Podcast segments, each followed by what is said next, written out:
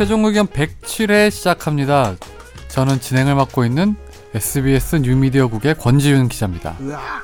오늘도 누렁이 김선재 아나운서, 안녕하세요. 이상민 변호사님. 니네가 누군지 아니? 저 영화 또 봤네 이번 봤네, 주에. 봤어. 하나도 안 닮았다. 야 기자다. 아, 그, 그 영화 야, 재밌어요. 근데 아나운서다. 많이 재밌어요.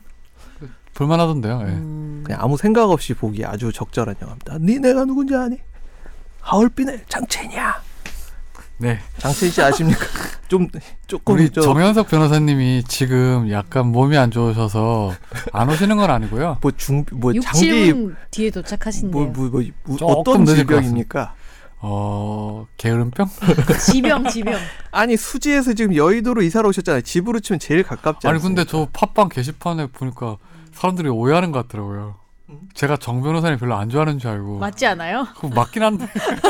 오해가 아니잖아. 아니 보니까 기- 그래 보니까 진심으로 제가 정 변호사님을 안 좋아하는 걸로 척 아, 너무 잘 알고 계시더라고요. 음, 너무 정확하게 알고 계시네. 그건 아니고요. 정 변호사님하고 되게 친해서 그런 거죠. 같이 한 40년 같이 산그 부부 관계 비슷한 거죠. 그렇죠. 애증인 건가? 네, 사랑하는 애증이죠. 만큼 미워하는 거? 근데 정 변호사님이 나 저한테 보낸 메시지나 이런 걸 공개하면 정 변호사님이 저를 엄청 싫어하거나 괴롭히는 걸로 알 텐데 정말 정말 이, 막 이상한 말들 있잖아요. 막 제가 어, 확실하게 건지훈 기자가 정현석 변호사님 안 좋아한다는 걸 깨달았습니다. 지금 방금 사례를 통해서 아. 폭로했잖아. 폭로했다. 폭로한 걸 봐서는 안 좋아하는 게 확실하네. 안온 사이에 폭로했어요. 안 온 사이에. 아무튼 뭐정 변호사님이랑 이상민 변호사님이랑 김선재 아나운서가 다 가족 같은 사람들이죠. 가짜 음. 빼면요. 예. 근데 오! 제가 오 이사를 갔잖아요. 이제 어디를 갔다 그랬지? 눈을 좀 뜨고 얘기하시면 안 돼요? 잠깐. 어유 가슴 보여요? 제가 너무 아니 내가 고향 시민이 됐는데 또 이렇게 일찍 도착을 하는데 여의도에 사시는 여의도 미니시는 네, 이렇게 또 난리 사단이 날 줄 알았어. 어, 정 변호사님께서 왜 지각을 하시는지에 대해서 일단 첫째 요새 너무 초심을 잃었다는 얘기가 많습니다. 제가 지각을 한 번도 단 한 번도 하지 않았고요.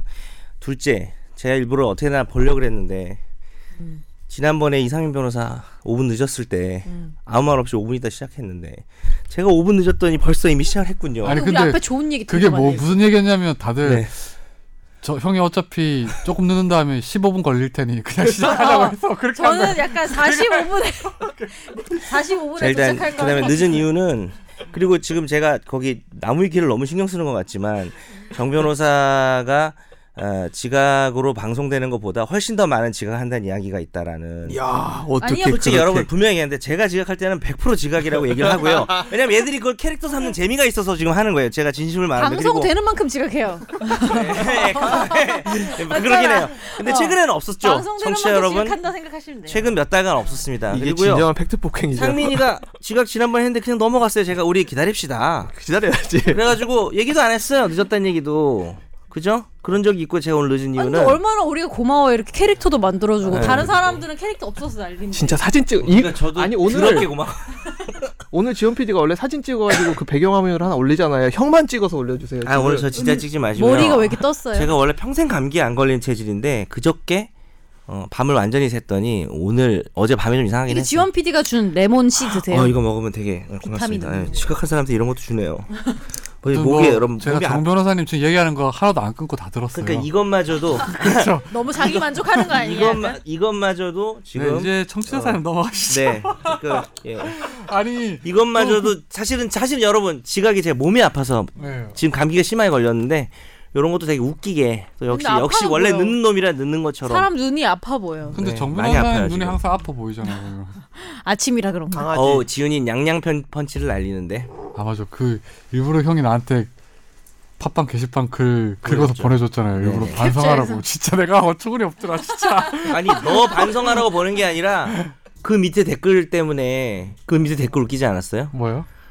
이승훈과 정현석이 원래 권지훈을 월- 엄청 갈군다. 그렇죠. 예. 네가 그렇게 말하니까 그런 댓글 달리는 거. 그다음 그, 사, 그 사람 되게 진지한 댓글이야.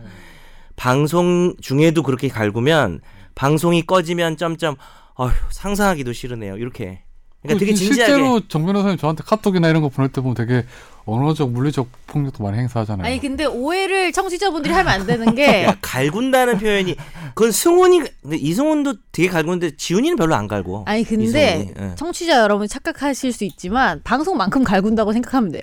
그렇죠? 똑같죠. 방송이랑 방송 바뀌 정말 여기는 얘기를 해서 도움이 안 되는 방송이군요. 아무튼 정 변호사님 감기 빨리 나으시길 바라고요. 네. 진짜요? 아 진심이죠. 진짜. 아니 정 변호사님이 방송 처음부터 거짓말하고 저정 변호사님이 아프면 저도 아파요. 뭐야? 기자가 그렇게 거짓말 많이 해도 되는 거예요 방송에서? 저- 여러분 제가 아프면 지훈이가 때린 거예요. 네, 청취자 사연으로 넘어가시죠. 예전에 명도 소송 관련해서 문의드렸던 청취자입니다. 2심까지 승소하고 그대로 확정돼서 소송 비용 확정 신청을 하려고 하였으나 변호사 사무실에서 대신 처리해준다고 해서 기다리고 있었는데 오늘 금액이 확정돼서 이번 달 중으로 지급이 될 거란 말을 들었습니다. 돌려받는 금액이 100만 원 남짓이라고 했다고 하더라고요. 그런데 1심 300, 2심 300 해서 변호사 비용만 600만 원이 들었고 기타 비용을 더하면 더 클 텐데 100만 원밖에 돌려받지 못한다고 하니까 너무 적은 것 같은데 어떤 기준이 있는지 궁금하고 인정하지 못하면 이의 제기를 할 수 없는지 궁금합니다. 날씨 많이 추워지는데 건강 관리 잘 하시고 내후년쯤 200회 특집 방송도 할 수 있을 정도로 오래 했으면 좋겠습니다. 네, 네. 변호사 비용의 소- 아니, 변호사 보수의 소송 비용 산입에 관한 규칙이라는 긴 이름의 대법원 규칙이 있습니다. 여기에 소송 가액이 소송 가액이 얼마인지에 따라 가지고 변호사 보수를 산입하는 한계점을 정해놨거든요. 최소 30만 원부터 이제 5억 원 이상 소가가 5억 원 이상이면은 980만 원 더하기 5억 원 초과하는 부분의 0.5% 이런 식으로 규정이 돼 있어가지고 사실 실제로 지출하는 변호사 비용하고는 괴리가 큰게 아, 사실이죠. 다 받는 게 아니에요? 예. 어, 처음 실제로. 알았네. 어.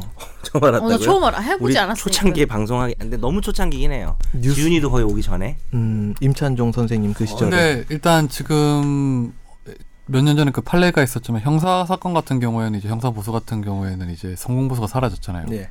근데 민사 같은 경우에는 성공 보수가 많으니까 네. 변호사 비용이라는 게 네. 사실 천차만별일 거 아니에요. 그렇죠. 네. 그이 지금 대법원 규칙상에 나와 있는 이 기준은 사실 실제하고는 너무나 괴리감이 커가지고 문제가 많다는 얘기가 옛날부터 꾸준히 나오고 있죠.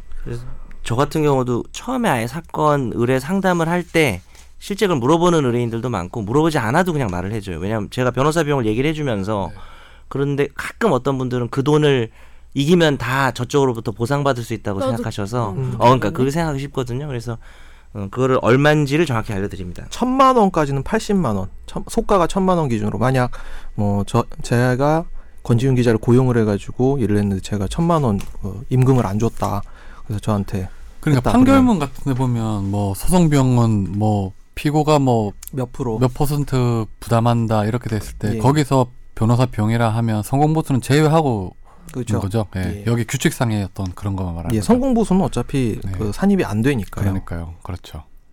네. 맞다. 저 말할 거 있었어요. 뭐요? 우리 지난주에 국선 변호사 한 명이라고 했는데 많이 되게 다섯 명이 오인됐어요. 다섯 명이 폭탄 맞았더라고요. 예, 다섯 명이 폭탄을 맞았고 이제 망했습니다. 거기는 아 그러니까 우리가 그때 한 명이라고 했었잖아요. 원칙적으로 한 명이에요. 먼저 한 명인데 네. 아, 왜냐하면 그 원래 원칙적으로 한 명인 이유가 국선 전담 변호사는 적은데 국선 사건은 많다 보니까 사건의 어떤 변호의 질이 떨어진다고 했는데 이번에는 좀 다섯 명도 사실 모자란 사건이긴 하죠. 그리고 한, 사- 한 법무법인에서 다섯 명이 이 일사불란하게 사건 보는 거하고 다섯 사람의 국선 전담 변호사가 따로따로 사무실에서 그 사건 보는 거하고는 완전히 이제 달라져 버려요. 그렇죠.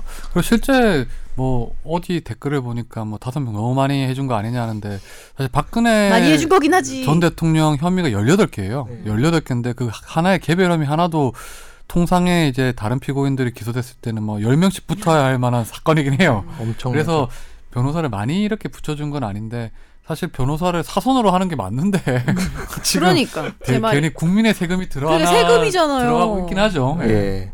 그러니까 여기서 제가 그것도 좀 걱정이 되는 게 여기서 혹시 그런 분은 안 계셨으면 좋겠지만 약간 뺑기치는 분이 한 분 계시면요.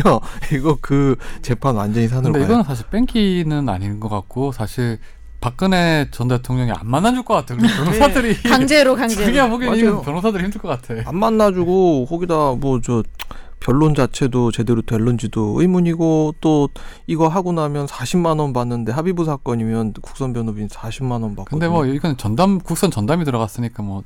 개별 사건으로 돈을 안 받으니까요. 네, 그거 다른 일도 해야 되잖아요. 다른 일을 어떻게 내 스트레스가. 너무 크니까. 예, 아까 그렇다고 참 합니다. 상담 한 마디만 해드리면 그 집에서 거주한 사람 내보낼 때 건물 가액을 그냥 여러분 생각하는 시가가 아니라 그 지방세법에 의한 어떤 표준 금액이 있는데 그것의 반을 소가로 합칩니다. 건물 인도 같은 경우는 그리고 그 반을 소가로 한 다음에 아까 이 변호사 얘기한 변호사 보수를 계산하시면 네. 되겠습니다.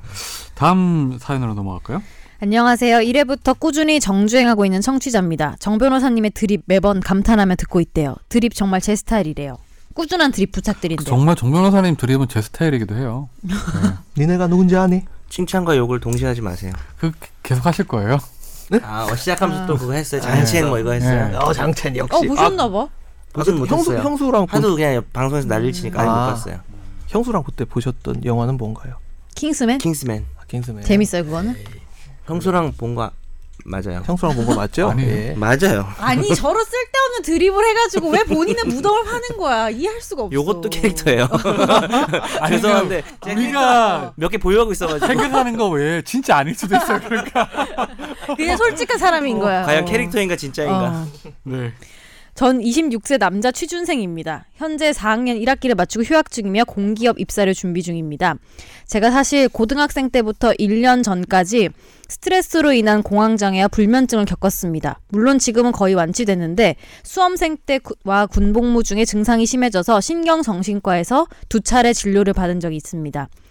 그런데 얼마 전 기사를 보니 기업에서 최종 면접에 올라간 응시자들을 대상으로 개인 병력 조회를 해서 공황장애, 우울증 등 신경정신과 진료 기록이 있는 취준생들이 불이익을 받을까 염려한다는 내용이었습니다.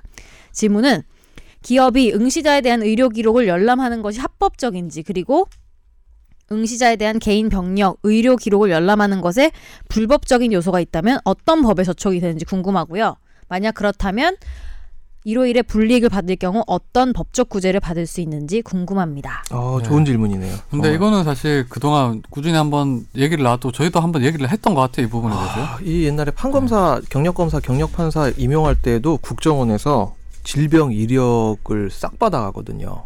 그래가지고. 그렇죠. 근데 네. 우리 입사하기 전에도 최종 면접 보기 전에 다 같이 가서 뭐 신체 검사 이런 거 다 하잖아요. 근데 그거는 제가 뭐 요 부분은 좀 음.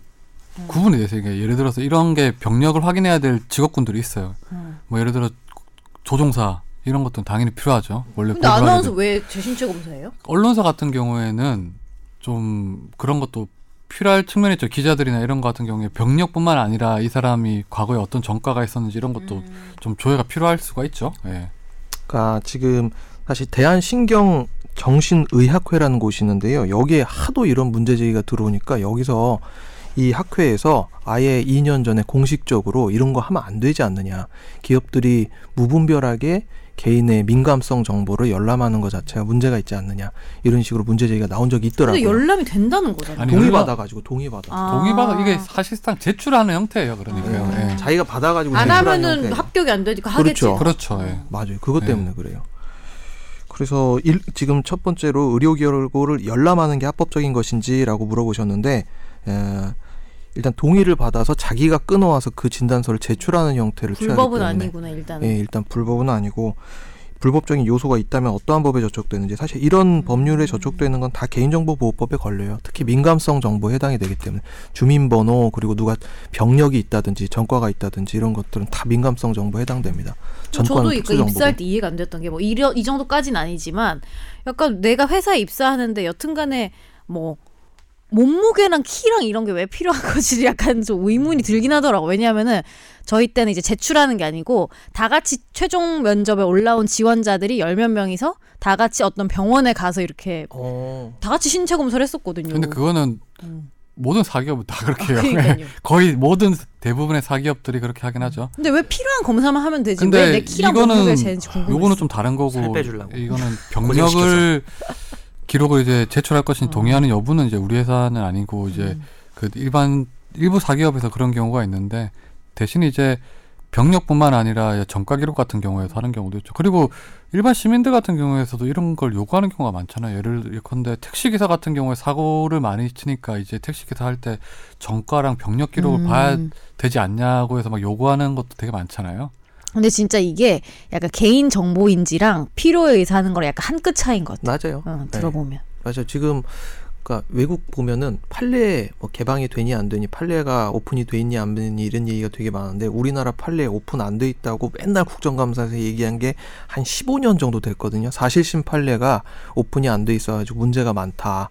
이 얘기가 나온 게 한 15년 됐는데 아, 미국 가보면은 미국 판례 검색을 Westlaw라는 사이트에서 주로 하거든요. 근데 거기서 해보면은 이름 다 나와. 우리 우리 어네스트 미란다 다 알잖아요. 미란다 원칙. 거기 나오는 뭐 그 사람이 뭐 몇 살 뭐 누구인지 어떤 경위로 이 사건에 이르게 되는지 다 나오는데 아 이 개인정보 보호 문제 때문에 항상 법원 행정처에서는 아, 사실심 판례 오픈 못한다 얘기를 하는데 그 정말 말씀하신 대로 개인정보 보호와 이 필요한 정보를 어떻게 사용해서 쓰는가는 정말 한 끗 차이 음. 있는 것 같아요. 합의가 중요한 거 그래서 같아. 이게 뭐 원칙적으로 모든 기업이 못한다고 하기보다는 직업군적인 특성을 감안을 해서 네. 예, 예를 들어서 뭐 그게 필요 없는 기업에서 막 무분별하게 개인의 어떤 음. 민감성 정보를 열람하는 거는 좀 자제를 해야 되고 대신 에 이제 뭐 좀 필요한 직업군들 있잖아요. 왜 사회적으로 큰 영향을 줄 수 있는 어떤 직업군이거나 아니면 뭐 기사나 뭐 이렇게 누군가를 이제 뭐 태우거나 이렇게 안전이 필요한 거에 대해서는 좀 필요하고 네. 뭐 그렇게 구분해서 해야 되지 않을까 싶은데요. 네, 아 근데 되게 좋은 질문이었어요. 네. 이거 보면서 아, 저 정말 탁월하다는 생각했습니다. 감사합니다. 꼭 잘 되실 거예요. 네. 다음 사연으로 넘어갈까요? 안녕하세요. 최종 의견 애청자입니다. 최종 의견은 살면서 제가 알지 못하는 세상의 이면을 보는 것 같아 재밌기도 하고 들어두면 나중에 비슷한 일이 생겼을 때 도움이 될까 해서 꾸준히 빼먹지 않고 들어왔습니다. 마침 제게 상담이 필요한 사건이 발생해서 용기 내어 상담 신청을 해봅니다. 사연을 풀자면 정말 마음이 아픕니다만 해결을 해보고 싶습니다. 어머니께서 2000년부터 2007년까지 7년간 파출부 일을 하셨는데 임금을 다 받지 못하고 그만두셨습니다. 밀린 임금은 약 900만 원 정도였는데 매년 조금씩 받으셔서 현재 490만 원이 남은 상황이고 2016년 2월이 작년이죠. 마지막 입금일이었습니다. 저희 어머니를 고용한 사람은 현재 전주에서 유명한 식당 운영을 하고 있고 어머니의 지인이라서 그동안 주겠다는 얘기를 믿고 지금까지 기다리셨는데 큰 식당을 운영하면서도 10년 동안 임금을 주지 않고 질질 끄는 것도 대단한데 며칠 전에 전화로 이제 못 주겠다고 통보를 했다고 합니다. 그리고 전화도 받지 않고 문자에도 답이 없는 상황입니다. 시간이 오래됐고 계약서도 없고 출근부 같은 것도 없는 상황이며 현재 작년까지 마지막으로 밀린 임금 중 일부를 입금한 통장 내역만 있는 상황입니다. 음흠. 화가 나시겠네요. 네. 고용했던 사람이 교직에 있고 뭐 그러시대요. 예, 예. 아무튼 간에 이런 사람들이 안에서는 약자들을 더 괴롭히고 있고 괴롭힘을 당하는 당사자가 어머니란 사실이 더욱더 화가 납니다. 어머니가 가족들 모르게 파출부 일을 하셨다는 것에 당황하고 정작 자식들은 그동안 직장 생활하면서 부족함 없이 잘 살고 있는 것이 화도 나고 많이 죄송스럽습니다. 이 일 때문에 어머니가 많이 속상해하시고 돈을 떠나서 해결을 해보고 싶습니다. 일단 내용 증명을 보내려고 준비는 다 해놨습니다. 이후 어떻게 대응해 가면 좋을까요? 저는 여기 내용 증명 별로 필요 없다고 봐요. 바로 고소해, 고소해야죠. 근데 이거는 고용노동부 내가 볼. 때는 계약서 없고 막 뭘 못할 것 같으니까 알고 그러는 것 같아요. 예. 근데 이 이런 정도면 거는. 이렇게 큰 식당이 이랬다면 뭐 관련자 진술이나 받기는 좀 용이한 편이 있으니까 고소를 그럴 하는 같아요. 낫겠죠. 예. 네. 그리고 지금 보니까 이분은 어, 매년 조금씩 받고 계시다고 하는 걸 보니까 이자는 포함을 안 시키는 것 같은데 이렇게 지연된 임금 같은 음. 경우는 이자까지 포함해야 그렇죠. 되죠. 이자가 연, 10년 연 인데. 20%입니다. 예. 예, 밀린 임금 같은 경우 원래는 이제 소송 촉진 등에 관한 특례법이라는 데서 연 15% 법정이자 이야기하고 있는데 20%에서 줄어들었죠 예, 15%로. 근로기준법상 이렇게 미지급 임금에 대한 이자는 연 20%예요. 세요. 제일 높죠, 일본. 엄청 예. 세요. 네. 그러니까 임금은 무조건 줘야 된다는 어떤 우리 노동법의 어떤 입법 취지죠, 그게. 이 너무- 경우는 내용 증명을 보내서 뭐 기회를 주고 이런 것보다는 바로 해야 아니 기회를. 줘도 안 받을 사람이야. 이 그러니까. 내용 증명이 의미가 없을 거예요. 그거 네. 보고 그냥 받아서 씹을 거예요. 그냥. 형사 네. 고발 쪽으로 아니, 뭐 뭐 임금을 900만 원을 10년에 나눠서 주는 게 말이 돼요, 이게. 아 진짜 이러 저, 아니 저, 그리고 저, 이렇게 뭐 방송 인터뷰도 많이 하시고 큰 식당 운영하시면은 범죄 도시 솔직히 보면 없어서 못 주는 게 아니라니까. 그러니까 100% 있는데 이렇게. 안 주는 거지. 이거는 경찰이나 이런데 고소를 하시면 검찰에 고소하시면 임금 분쟁 같은 경우에 이제 임금 미지급 같은 경우에는 검찰에서도 요즘에 조정부터 먼저 한대요. 근데 계약서가 네. 없어도 음. 이게 상관없습니다. 네. 예전에 같이 일했던 내역이 있고 지금 2015, 2016년 2월 달까지 조금씩 조금씩 받아오셨던 내역이 있기 때문에 입증하는 데 있어서 큰 무리가 없을 거고 고소를 하는 것보다 저는 빠르게 이걸 처, 처리하고 싶으시면 고용노동부 전주지청 빨리 찾아가시는 게 좋을 것 같아요. 나는 인터넷에 올리라고 할 줄 알았어. 나, 내 방식이에요. 인터넷에 올린다. 인터넷에 어, 올린다. 제 방식. 다음 사연으로 넘어갈까요? 안녕하세요. 중부지방에 사는 청취자입니다. 대체 어딘지 모르겠는데 중부지방에 사신대. 중부지방에 비 오나요? 항상- 우리가 중부지방 미국 중부 아니야? 아니야? 우리 미국 중부지방. 중부? 우리가 중부지방이에요. 항상 운동 중 잘 듣고 있습니다. 제가 이렇게 사연을 보낸 이유는 맨날 사연 안 온다고 하셔서 방송에 뭐 하나 보탬이 되어볼까 하고 보낸 게 아니래요. 아니래. 어, 반전이네. 어, 밤만 되면은 이상하게 궁금증들이 하나씩 나와서입니다. 순수하게 보내셨네요. 어, 제가 절대 뭐 선물 같은 걸 바라고 보낸 건 이거 아니래요. 되게 웃긴다. 이것도 아니래? 이것도 아니래. 이분 되게 음. 눈물보 이런 스타일이네요. 아니고 요즘 말로? 츤데레, 츤데레 사연이에요. 네, 귀여우셔요. 다 아니래요. 다름이 아니라 요새 제가 우리나라 사람이 잘 쓰지 않는 네이버에서 절대 검색이 되지 않을 외국 블로그 사이트에 익명으로 감정 일기를 씁니다. 혹시 이분이 저번에 그거 저- 하신 분 아닌가? 신발? 저번엔 모르겠는데 지금 이름을 보니까 아는 분인데요. 음, 맞아요. 아는 네, 분이에요. 저희가 그 이제 직접 뵌 적은 없고. 음. 거기에는 아무 거르는 것 없이 겪었던 일과 그때 느꼈던 사실적인 감정들을 적는데요. 때론 상스러운 말도 쓰고 실명도 나옵니다. 만약 절대 그럴 일 없겠지만 누가 그 글을 보고 어 이거 내 얘기잖아 하고 화 짜증이 나서 명예훼손 같은 걸로 신고 또는 고소를 할 수 있을지 궁금합니다. 지금 익명으로 감정일기 쓴다고 하셔놓고 실명도 나온다는 얘기는 본인만 익명으로 쓰는 그렇죠. 거고 상대방은 실명으로도 나온다는 얘기네요. 이건 그러면 이게 지금 뭐 비밀 글이라는 거예요? 아니면 아닌 것 아니에요. 같아요. 아니에요. 누가 볼 가능성이 있는 것 같고 자, 볼 가능성이 낮은 거죠. 외국 아, 그러니까 블로그니까 외국 블로그니까 검색이 안 걸리니까. 아, 그러니까 자기가 무슨 비밀번호를 걸어서 쓰는 건 그런 건 아니고, 아니고. 오픈하는데 외국 사이트다. 어, 나만 보기 이런 게 아니라 검색은 잘 안 된다 이거죠. 차이가 없는 거잖아요. 차이가 없고 당연히 명예훼손이 될 수 있고요. 실명의 상스러운 소리면 모욕죄 될 수 있습니다. 와. 정통망법 위반인데 문제는 거의 뭐 우리나라 사람들이 안 본다라고 하면 형량이 매우 낮겠죠. 뭐 선고유예가 되거나 만약 영어로 20만 영어로 원. 써놓으면 되, 되지 않을까요? 20만 원. 영어로서는 될것 같아 영어는 아랍어로 쓰지 않는 이상 은 될것 같아. 지윤이가 영어로 욕하면 못 알아듣는 스타일이잖아요. 그렇죠. 그리고 아니면 외국인이 영, 길부러 보면은 왜 저한테 욕하세요? 약간 이런 못 알아들어서 맞아요. 불안증이 있어가지고 맞아요. 이런 게 갈구는 건가요? 그 오늘 집중 탐구는 사실 저희가 다른 주제가 있었는데 어제 밤에 급 바꿔버렸어요. 바꿨어요. 예. 급. 아, 요거는 꼭 하고 넘어가야 되겠다. 많은 사람들이 궁금해하고 한번 이렇게 논의를 할 필요가 있겠다 싶어서 왔는데 최근에 가장 큰 문제로 공론의 장에 오른 그 최시원 씨가 소유했던 개 벅시. 벅씨 음. 프렌치 불독 음. 예 그게 사람을 물고 한일관 대표라는 한식장 한식당에 전주 한일관. 예. 예. 거기 대표의 발을 물었는데 그 대표가 엿새 만에 이제 폐혈증으로 숨졌죠. 예. 그러면서 이제 어 사람은 개를 어떻게 처벌을 처리를 하냐 그리고 견주는 어떻게 처리를 하냐 이런 거 가지고 이제 상당히 문제가 많은데 어 먼저 이상민 변호사님이 간략하게 소개를 해주시죠. 예.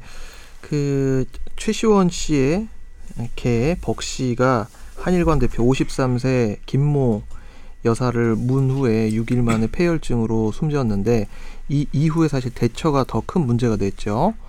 그러니까 폐혈증으로 숨지고 나서 최시원 씨의 아버님이 SNS를 통해 가지고 이 사건이 과연 이 개의 에, 오로지 개로 인한 사고가 맞는지 여부 등등이 아직 밝혀지지 않은 상태이기 때문에 자중해 달라는 취지의 근데 이야기를 그게 올리면서 또 본인 예. SNS가 아니고 자기가 최시원 씨 동생 SNS. 아 그래요? 그런 건, 아, 최시원 씨 SNS가 여튼간에 아버지는 SNS 안 하시니까 그 자식들 SNS 통해 올렸어요. 근데 사과문. 저는 그 최근에 이제 그 CCTV가 그 SBS를 통해서 보도가 네. 됐었는데 보면 이제 그 최시원식 측에서는 어 뭐 잠깐 문을 열어놓은 사이에 나와서 이제 문것 같다 뭐 이렇게 얘기를 했는데 엘리베이터가 열리면서 바로 뛰어 들어왔는데 그 견주가 바로 같이 오더라고요. 그러니까 이게 문이 열려서 집이 문이 열렸다가 나온 건지 아니면 애당초 목적을 안한 채 나오려고 했던지는 불확실- 확인해봐야 되겠더라고요. 네, 불확실하죠. 예, 예, 그거를 보면서 아 약간 의심이 좀 들긴 하더라고요. 근데 저도 네. 이제 개를 키우잖아요. 그래서 음 약간 어떤 느낌으로 하셨는지 잘 모르겠지만 시, 팩트는 모르겠지만 대부분 이제 엘리베이터에 사람이 없을 것으로 가정을 하고 애를 일단 현관에서는 목줄을 없이 한 다음에 엘리베이터를 타면서 목줄을 묶어야지 하는 분들이 굉장히 많아요, 진짜. 음. 그게 잘했다는 게 아니라 잘했다는 게 그런 아니고 그 현, 현실적으로 있다. 아, 그런 잘못된 건데. 경우가 아. 굉장히 많다는 거죠. 그런 그럼 안 되는데. 다른 사람하고. 목줄 하고 나가게 하잖아요, 항상. 그래야죠. 음, 그게 맞는 근데, 건데 현실이 좀안 좋다 이거죠. 현실은 그렇다는 거죠. 음. 그러면서 이제 이 문제가 결국 이제 지금 현재는 최시현 씨 일가의 어떤 문제가 아니고 이제 사회 문제가 됐는데 뭐 보면 이제 그 배우 한고은 씨 같은 경우에도 뭐 글 한 번 올려서 지금 뭐글 내렸었잖아요. 제가 다시 한번 말하지만 SNS는 인생의 낭비예요. 왜 거기 그런 어, 글을 올려? 뭐라고 남겼었죠? 한고은 씨가 뭐 안락사하지 말라는 뜻이었나? 예, 뭐, 저 사람이 잘못인데 왜 걔한테 잘못을 그래 몰아가느냐 취지로 글을 올렸는데 이게 사람이 숨진 사건에서 약간 좀 경솔한 면은 있었죠. 약간 시- 타이밍이 좀 예. 잘못됐던 아무리 것 옳은 얘기를 해도 사건의 결과나 상황을 고려할 필요는 있을 것 같아요. 예. 그리고 요 남아있지만. 씨의 프렌치 불독이란 게 이게 지금 어떤 전반적인 어떤 개 사건으로 확대됐던 이유가 이 개가 보니까 과거에도 이제 사람을 전력이 문 적도 있으셔. 있고 뭐 이게 확인되진 않았지만 최시원 씨의 프렌치 불독이 뭐 자주 갔던 이제 동물병원에 있는 관계자들이 2015년에 글 올린 게 있대요. 음. 혹시? 보셨나요? 아니 S 그러니까 최시원 씨의 SNS를 이제 사람들이 음. 딱 이제 어, 보기 거지. 시작하면서 그렇죠. 음. 뒤지기 시작하면서 과거에 뭐 목줄을 안 한 사진들 최시원 씨가 멤버를 예. 묻는 거. 그렇죠. 멤버를 물고 과거에도 이 개가 묵니다라는 어떤 이야기들을 찾아내면서 결국 최시원 씨가 최시원 씨의 가족들이 반려견에 대한 관리를 제대로 하지 않았고 이런 부분이 결국 이 사건에 있어서 큰 역할을 한한게 맞다라는 이야기가 이제 확 그렇죠. 퍼지면서 난리가 난 거죠. 예. 근데 보니까 이제 그 온라인 커뮤니티에서 2년 전에 성지글이라고 지금 계속 불러고 있대요. 네. 보니까 그 최시현 씨네 강아지 이름 알고 있더라고 보니까요. 음. 그 글을 쓴 게 내용이 보지. 뭐냐면 최시현의 강아지를 잘 아는데 이름이 벅시라면서 사람 겁나 물어대요. 저희 병원 다니는데 악마견이라 부른다면서 벅시만 보면 하소연하고 싶어요. 벅시는 진짜 미쳤거든요. 음. 동물병원 5년 차인데 일하는 동안 벅시처럼 사나운 애는 처음 봐요. 근데 저는 이해가 안 되는 게 여튼간에 거기 거주하시는 분들이 다 부자일 거 아니에요. 네. 그 아파트에 거주하시는 분들이 네. 그 정도면 강, 걔가 계속 사람을 물면 사실 같이 살고 있는 가족들도 물릴 수 있거든요. 왜냐면 강아지라는 게 아기랑 똑같아서 누구를 구분해 가면서 물고 이런 게 아니란 말이에요. 애기- 가족도 물 수 있어요. 애기가 무나요? 아, 그러니까 예를 들면 그러니까 그 정도로 하죠. 판단 능력이 네. 그 정도 수준밖에 안 되기 때문에 왜 진작에 훈련소 같은 데 보내서 그걸 고치지 않았나? 이런 생각을 돈을 써서라도 왜냐 어디 보내서 이렇게 요즘 훈련도 잘 되거든요. 강영욱 선생님 생각나네요. 훈련, 훈련을 받는다 뭐 그런 글도 있지 않았나요? 한 시간씩 최시원 씨가. 실제로 받고 있는데 안문 그렇죠. 건가? 근데 이게 훈련, 훈련대로 이- 받지만 관리는 관리대로 했었어야죠. 아무튼 이오 개물림 사건이 사실 도화선이 돼서 이제 반려견 전체 문제 확장이 됐는데 저희 통계를 찾아보니까 한국 소비자원에서 이제 개물림 사건으로 접수된 게 음. 2011년에 245건이었는데 지난해 1,019건으로 그렇게 늘어났어요. 다섯 배는 예, 요것도 이제 접수된 사건만 그런 건데 그만큼 이제 반려인이 이제 늘어나면서 요런 사고도 이제 같이 늘어나고 있는 상황인데 그 얼마 전에 이제 보도도 있었죠. 저기 조사원 직불금 조사원이 음. 그 조사하러 갔다 가 맹견한테 물려가지고 허리 물렸던 여자분 예, 나이 좀 있으셨던 예. 분. 어. 어, 그거는 사실 그거를 보고서 사실 전 되게 겁났어요. 걔 사진을 봤는데 걔가 어유 진짜 그건 아니, 맹, 생견 근데 냉견. 만약에 예를 들면 이런 식으로 최시원 씨 같은 경우에도 이런 식 기사가 나가고 나서 그 아파트에 사는 사람들은 얼마나 무섭겠어요. 사실 엘리베이터 탈 때마다 그러니까 이제 지금 그 걔를 지금 보냈다는 거죠. 어디로 보냈다고 하는데 설이 있죠. 모르겠 보냈다 설이 모르겠어요. 있어요. 이따 뭐 제명 얘기도 나오겠지만 네. 또 최근에는 그런 판결도 있었어요. 그, 그, 아, 그개 종류를 잊어버렸네. 그 정말 호전적인 개였는데 가장 맹견 맹견 뭐 역대급에 속하는 개인가 봐요. 걔가 사람 물어가지고 한 번 물면 안 놓는 애래요. 네. 그래서 사람이 다리를 절단한 일이 있었어요. 그래서 그 사람 과실치상인데 견주가 실형을 살았어요. 1년 6개월에 아, 진짜? 법정 구속되고 1년 6개월. 근데 그렇죠. 어떻게 보면 그 사람은 또 다리를 절단을 했다고요. 근데 또 1년 끈을 안 6개월 묶었어. 들으면 되게 낫다고 생각하시는 분도 충분히 계실 수 있을 것 같아요. 음. 끈을 안 묶고 예, 관리를 제대로 안 했고 계속 안 나가지고 다리를 잘랐대요. 거 있었어요. 그 조금 전에 말했던 그 조사관 같은 경우에도 이제 전북 지역에 이제 그 농간원 소속 조사관인데 직불금을 조사하려고 가수원을 가는 사람인데 그 갔더니 이제 사냥개가 있었대요. 어, 여덟 지난 8월이었는데 그래서 이제 그 개를 보고 우회를 했는데 한 개가 보니까 무서웠겠지. 다른 개가 있었던 거예요. 또 개가 두 마리였던 거예요. 아, 근데 그 개가 개가 물면서 물었지. 예, 네.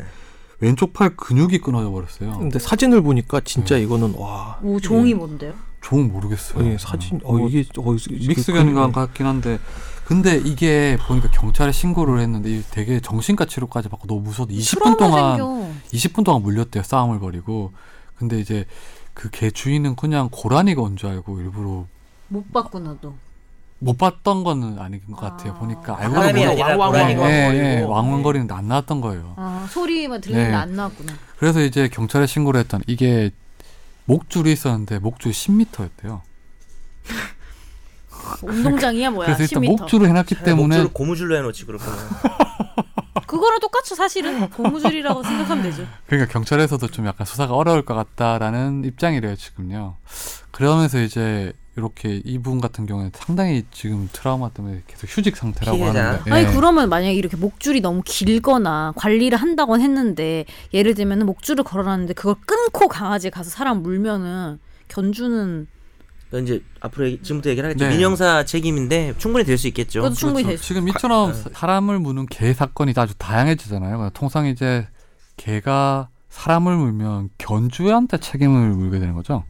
그렇죠. 그 저 우리가 사실 저희가 민법 공부할 때 진짜 공부 안 하는 조문 중에 하나 동물 관리자의 책임이라는 조문이 있는데 내년 변호사 시험 준비하는 사람들 그거 좀 봐야겠어요. 사건이 퍼져서 795조 칠- 말씀하신 아, 거죠. 759조, 예, 예, 759조. 그래서 그 견주가 거기 이제 민사상 책임을 지게 돼 있고요. 문제는 이제 형사 책임을 충분히 질 수 있다라는 거죠. 관리를 소홀히 해서 사람 다치게 할 수 있는 거를 알면서 어, 제대로 안 했으면 과실치상이나 과실치사죄가 근데 됩니다. 그때 우- 저희가 한번 얘기할 때 그게 개 견주가 아니라 개를 데리고 있었던 사람이 포함된다는 거죠. 그러니까. 그렇죠. 현재 예, 지금 관리하고 개 주인이. 아니더라도 그냥 예를 들어 산책을 하러 나갔다가 개 주인이 아닌 사람이 그냥 뭐 그 개를 개 음, 친구에서 대신 뭐. 뭐 친구가 이제 뭐 데리고 아. 산책을 시켰는데 예, 예. 뭐 사람을 물었다. 오히려 이제 개를 네. 데리고 있던 사람이만 그렇죠. 책임을 진다고 보면 돼요. 동물의 점유자의 책임이라고 네. 규정이 돼 있습니다. 소유자가 그렇죠. 아니라 네. 관리자 관리자죠. 예, 점유자 관리자 의미하는 거죠. 네. 현재 관리자. 음.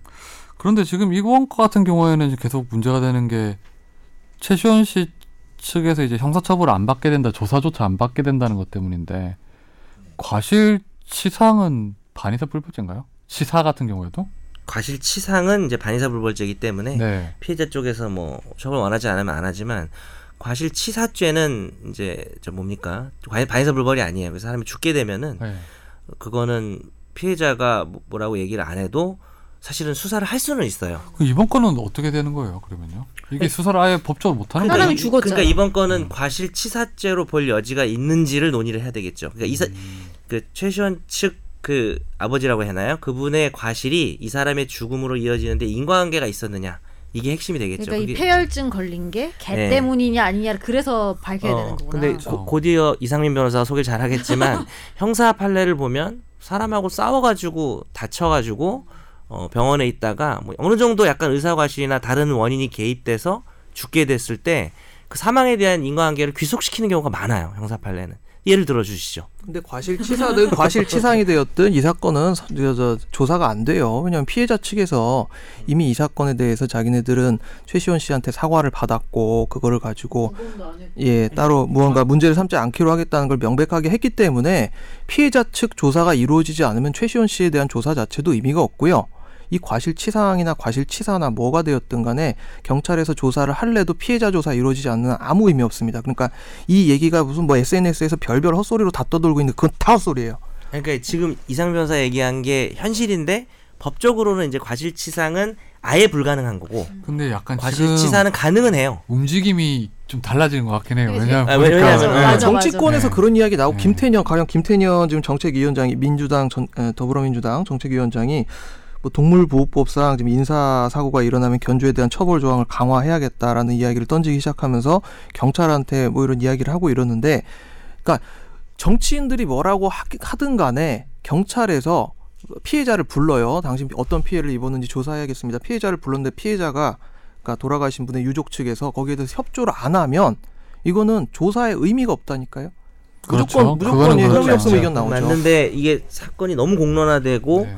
그러기 때문에 법적으로는 조사를 할 수는 있거든요. 그리고 그러니까 지금 피- 어, 유족 측에서도 움직임이 좀 달라지겠죠. 왜냐하면 최시현 그래서, 씨 예, 원래 예, 음. 계속 그렇게 반응하다 보니까 유족이 인터뷰를 안 하다가 이제 요 며칠 전부터 이제 최시현 맞아. 예, 아들이 인터뷰를 그러니까. 거 아들이 인터뷰 하신 게 이모님하고 이야기해서 네. 인터뷰 하신 내용이 네. 우리는 이 내용에 대해서 더 이상 문제 삼지 않겠으니까 언론에서는 이걸 제발 이야기하지 말아달라라고 얘기를 했어요. 아 근데 약간 그러니까 그 유족 측의 입장과는 별개로 제가 유족이었다고 생각하면 좀 짜증났을 것 같은 게 여튼간에 사람이 약간 반성의 제스처를 취하는 게 굉장히 그렇죠. 중요하잖아요. 사실 어떤 일이 일어났을 좀 때. 없었죠. 왜냐면 어차피 네. 사람은 당연히 죽은 거고 결과는 똑같 바뀌는 건 없지만 근데 약간 최시원 씨 그 왜 여동생이 SNS에 뭐 생일 파티 사진 올리고 그건 팩트가 어떻게 되는 거예요? 실제 그 죽은 날 아니 죽지 죽기 날- 전에 입원해 있을 때 입원- 벅 씨가 생일이었는데 생일 파티하는 사진을 여동생이 SNS 에 올린 거죠. 그거 옹호할 생각을 어찌하면 음. 정말 왜 그랬냐면 설마 뭐 돌아가실까 생각을 해서 그렇게 했을 수는 있지만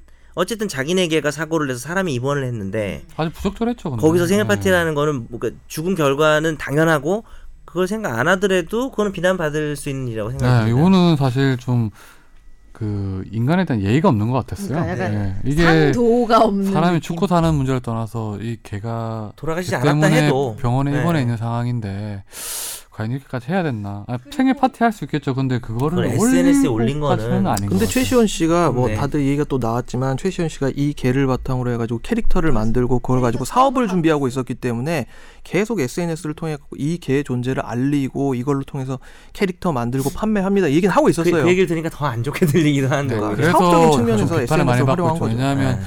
과거에도 이렇게 사람을 많이 물었던 개를 알면서도 계속 이렇게 이제 상품화 시키려 했다는 거에 대해서도 비판을 받고 있죠. 그 예.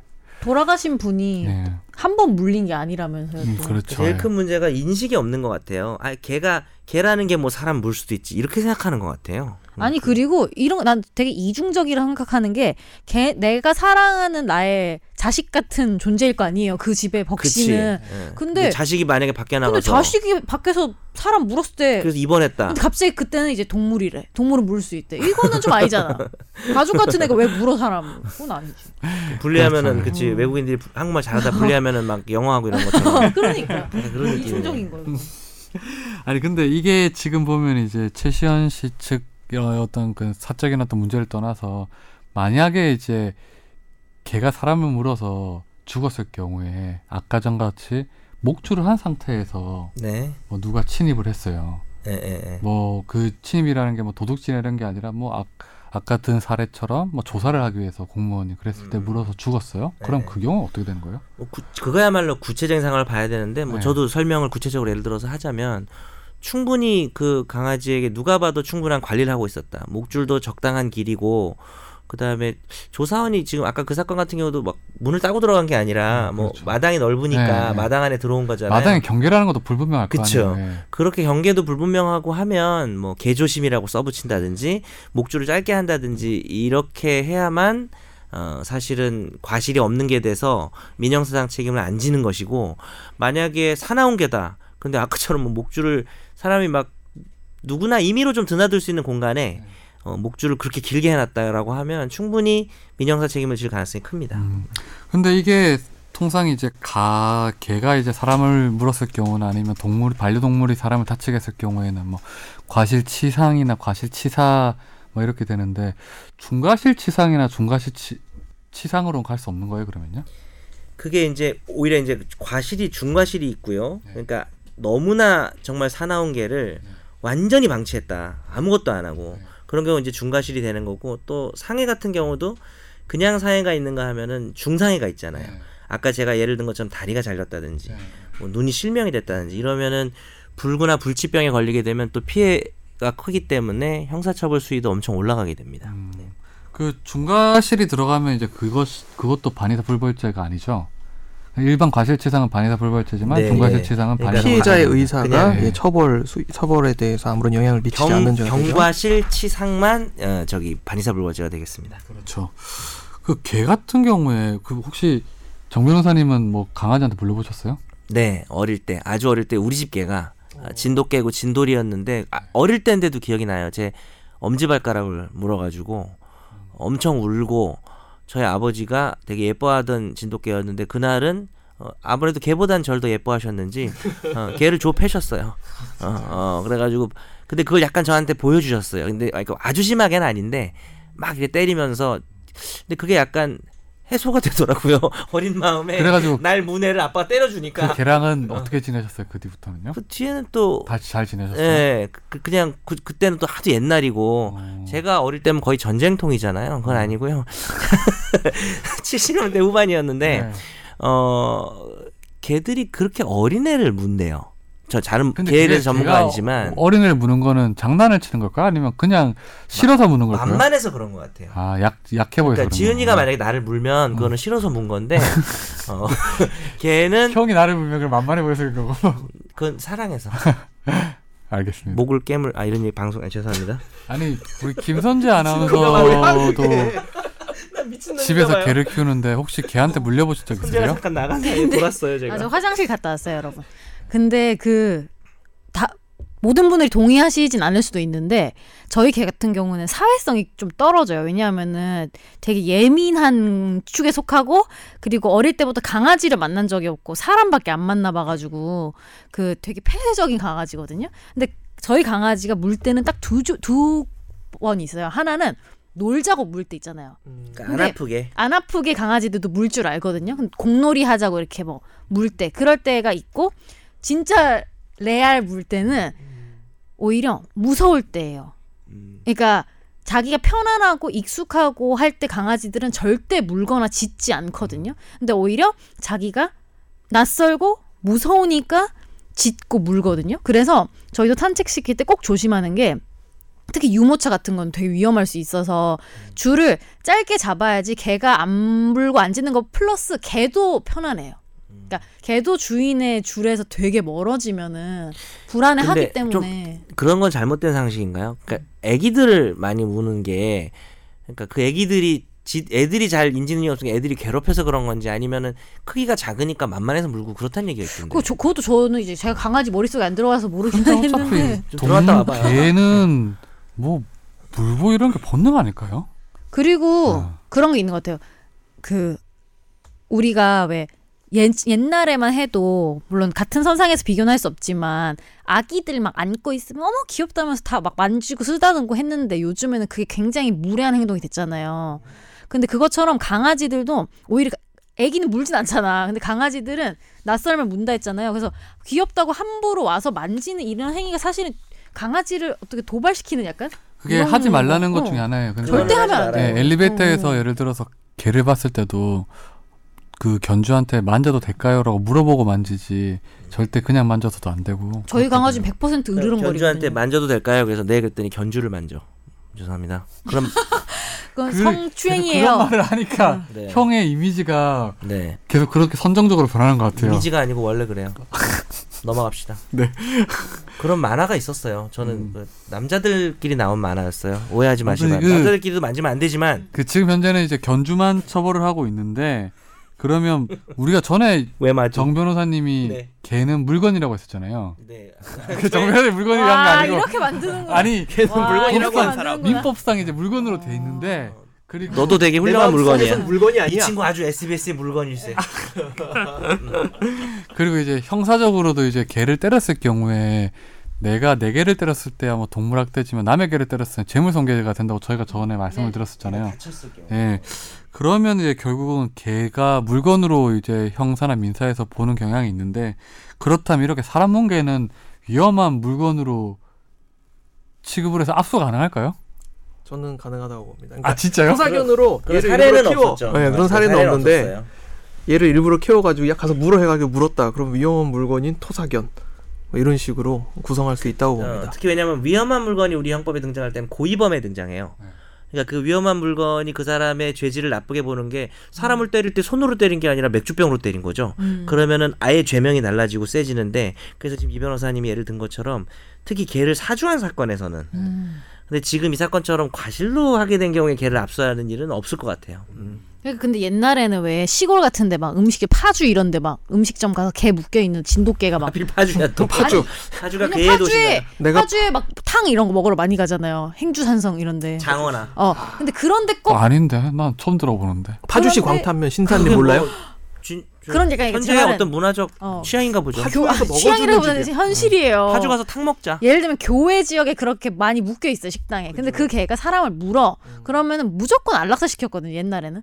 아 예, 진짜. 무는게다 그러면 이제 그게 애완견이 네. 아니고 그런데 묶여 있는 개들은 무조건 안락사를 시켰어요. 맞아요. 상도의로 옛날에는. 예전에 저도 어. 그뭐 그랬던 것 같아 보니까. 근데 그거에 사실 법적인 근거는 약간 없는 좀 거죠. 지방이나 시골로 어. 갈수록. 법적인 근거는 없는 거잖아, 그렇죠? 아니 그러면 그쵸. 아까 위험한 물건 얘기를 계속하게 되면 그게 통상 뭐 그 과도로 뭐 실수하다가 누구를 찔렀다 넘어지면서 그래도 그 과도 같은 경우 압수를 하잖아요 증거물로 그렇죠. 이 개는 아, 아, 그렇게 안 돼요 그러면요 그러니까 우리가 얘기한 것처럼 개를 이용해서 누굴 공격해서 다치게 하거나 죽게 했으면 그 개를 압수를- 이용한 것도 아니더라도 그냥 가서 예. 물어 그러니까 애수- 압수를 생각해 볼 수 있을 것 같아요. 근데 이용한 게 아니면 과실치사면 과실치상이면 그거는 뭐 규정이 명확한 건 아니지만 그건 압수하진 않을 것 같은데. 그러니까 보통 압수를 하는 이유는 사건에 대한 증거 확보를 위함인데 그 강아지가 살아 있는 것 자체로 충분한 증거가 충분한 되니까. 증거가 되니까 뭐 압수를 할 근데 있는 물건이면 물건도 살아 있는데 아니 압수하잖아요 아니 아니.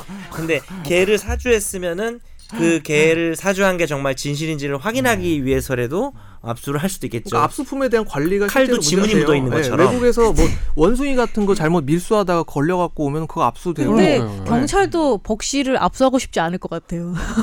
내가 물리면 어떡해? 관리를 누가 하는데 그거를 예전에 뭐 좀 다른 얘기긴 한데 저 대공원에 태산이라는 코끼리가 있었어요 응. 코끼리가 그래서 그때 그 아. 공원에서 이제 맨날 지나가는 사람이 누가 돌을 던져서 머리가 깨졌어요.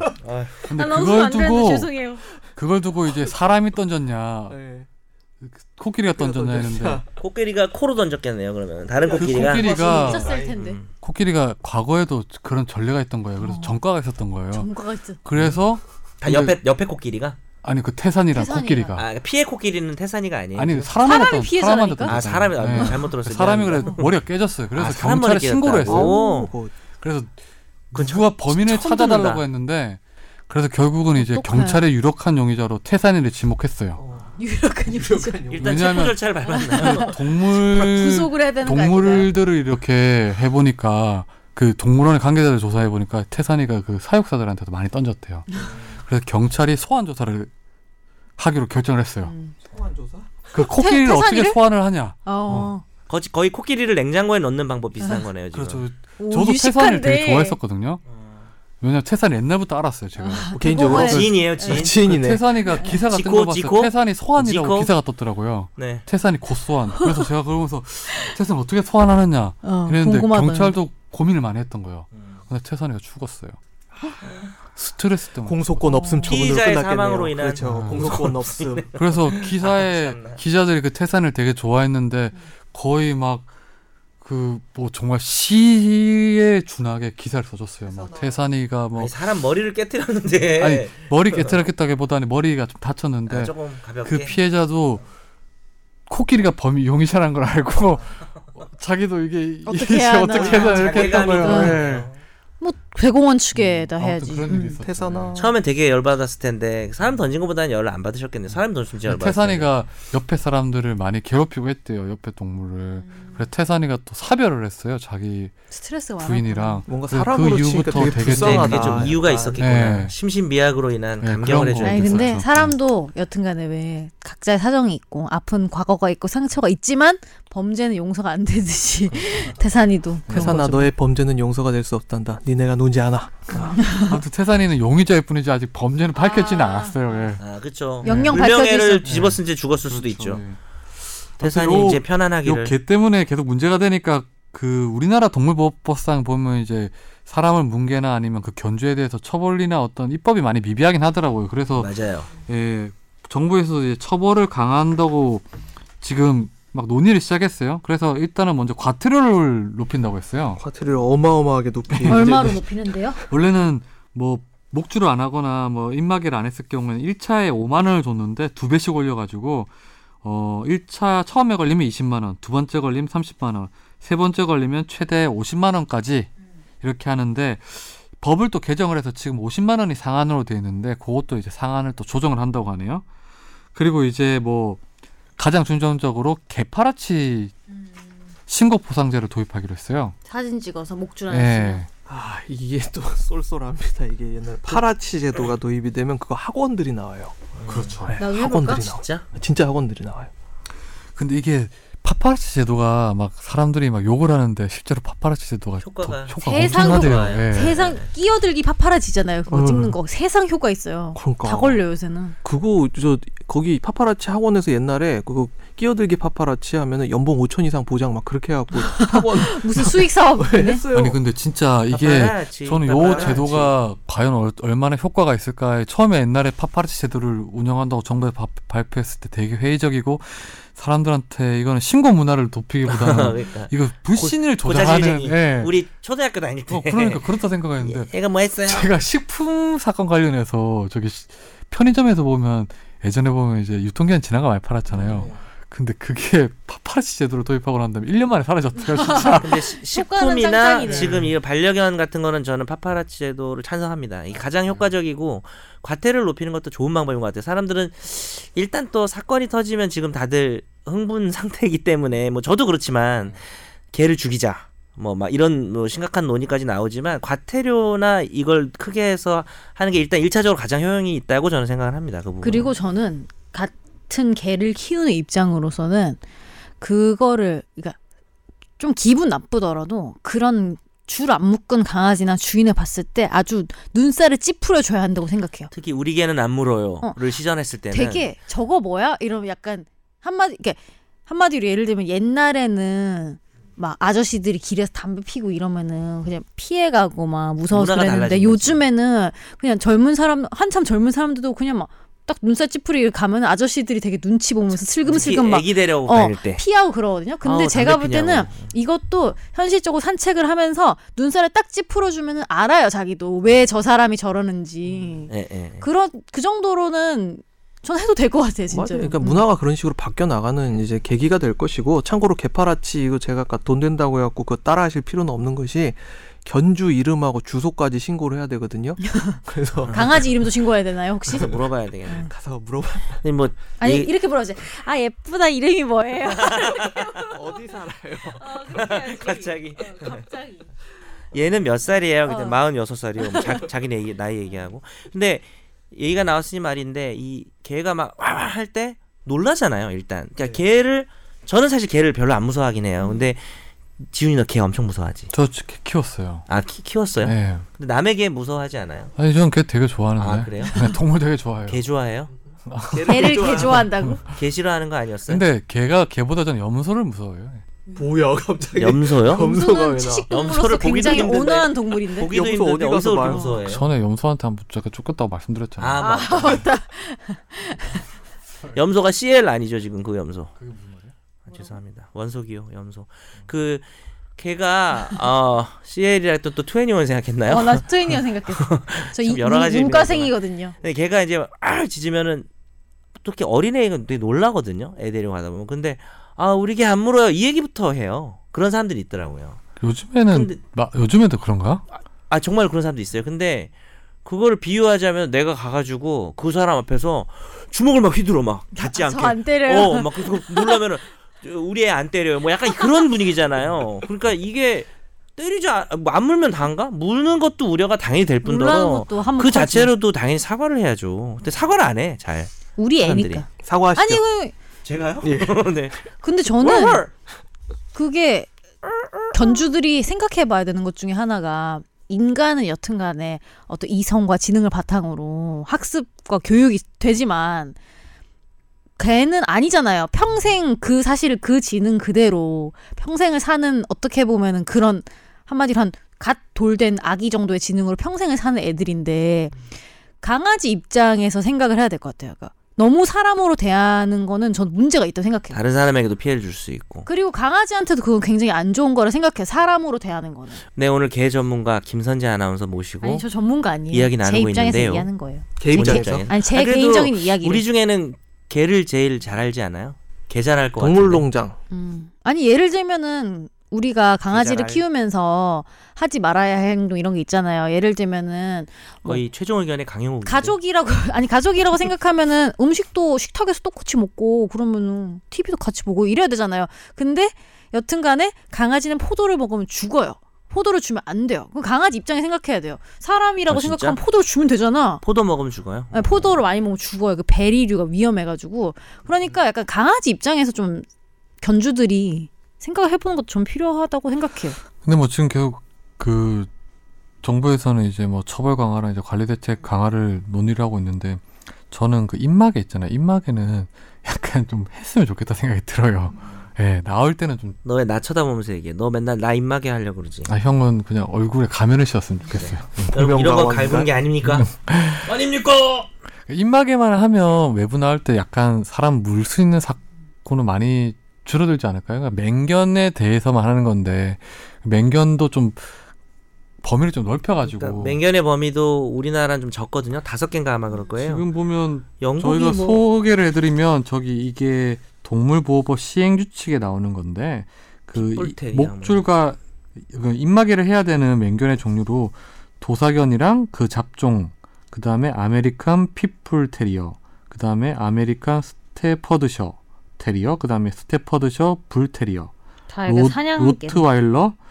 그 밖에 사람을 공격, 공격해서 상해를 입힐 가능성이 높은 개 음, 음. 공격성이 심각한 그런 개. 네. 기타 조항이 꼭 있어야 돼요. 기타 조항이 되게 불명확하다고 해서 지금 불명확하지만- 이것도 개정을 한다고 하거든요. 그래서 여기서 입마개를 해야 되는 개를 좀 늘리고 맹견도 훨씬 더 좀 세분화하겠다 이렇게 하는 건데 어, 일단 지금 가장 또 다른 이슈가 됐던 게 그런 그 사람을 문 개를 안락사를 시킬 수 있는 법을 마련해야 되느냐 말아 말아야 되느냐 이런 건데 참 근데 그게 예. 마지막으로 이제 우리 세 분의 의견 요거는 사실 어떤 가치 판단의 영역인 것 같아요. 네. 어, 먼저 우리 정 변호사님은 어떻게 생각을 하세요? 저부터요. 예. 아주 예외적으로는 생각해 볼 수도 있다고 생각해요. 그러니까 이 개가 거의 우리 소위 말하는 학창 시절에 모든 학교에 있었죠. 미친 개 라고 하는. 그래서 도저히 어, 누가 키우는 수준이 아니라 관리가 불가능. 아마 키우려고도 하지 않을 수준의 개들은 당연히 뭐 안락사를 고려해 볼 수는 있다고 생각을 하는데 그냥 남을 무는 습성이 있다거나 물었다가 어떤 사건이 하나 발생했다는 이유로 안락사하는 거는 저는 조금 반대하는 입장이긴 합니다. 네.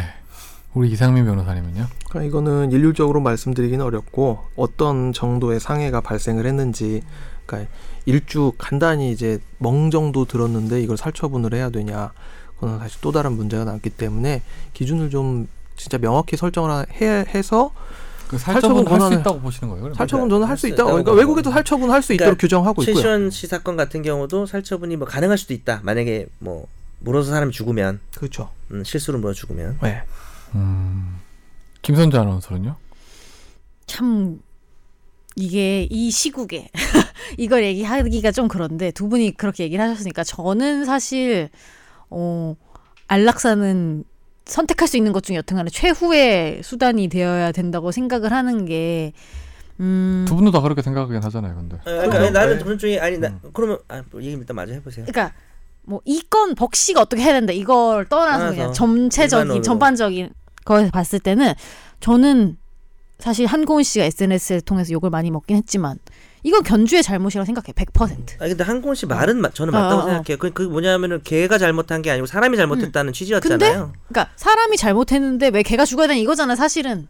예, 예. 근데 그 논리에는 저는 약간 그 이 상황에서 SNS에 그 올린 건 잘못이지만 그 논리에는 상당히 공감하는 게 강아지가 솔직히 그 사람을 뭐 죽이려고 물거나 예를 들면은 제가 아까 말했듯이 강아지도 자기를 그러니까 벅시가 그랬다는 게 아니고 예를 들면 저희 강아지는 자기를 공격하는 걸로 오해하고 사람을 물고 이럴 때가 있, 이럴 수도 있잖아요. 어, 그렇진 않지만 근데 그거는 견주가 확실히 자기 강아지 습성을 알고 그걸 관리를 해야 되는 부분이라 생각해요. 그, 아, 저도 약간 보충을 하면 이 형벌이라는 게 두 가지 관점에서 봐야 되는데 눈에는 눈, 이해는 이해라는 것도 사실 사라진 범- 건 아니잖아요. 잘못을 네, 했으니까. 네. 응당 네, 보복 그렇죠. 감정 그리고 안락사가 됐을 때 사람들이 해소되는 부분도 분명히 있는데 음. 그보다 더 중요한 건 범죄 예방이고 재발 방지거든요. 근데 아까 저도 이제 최우 수사님 비슷한 입장이에요.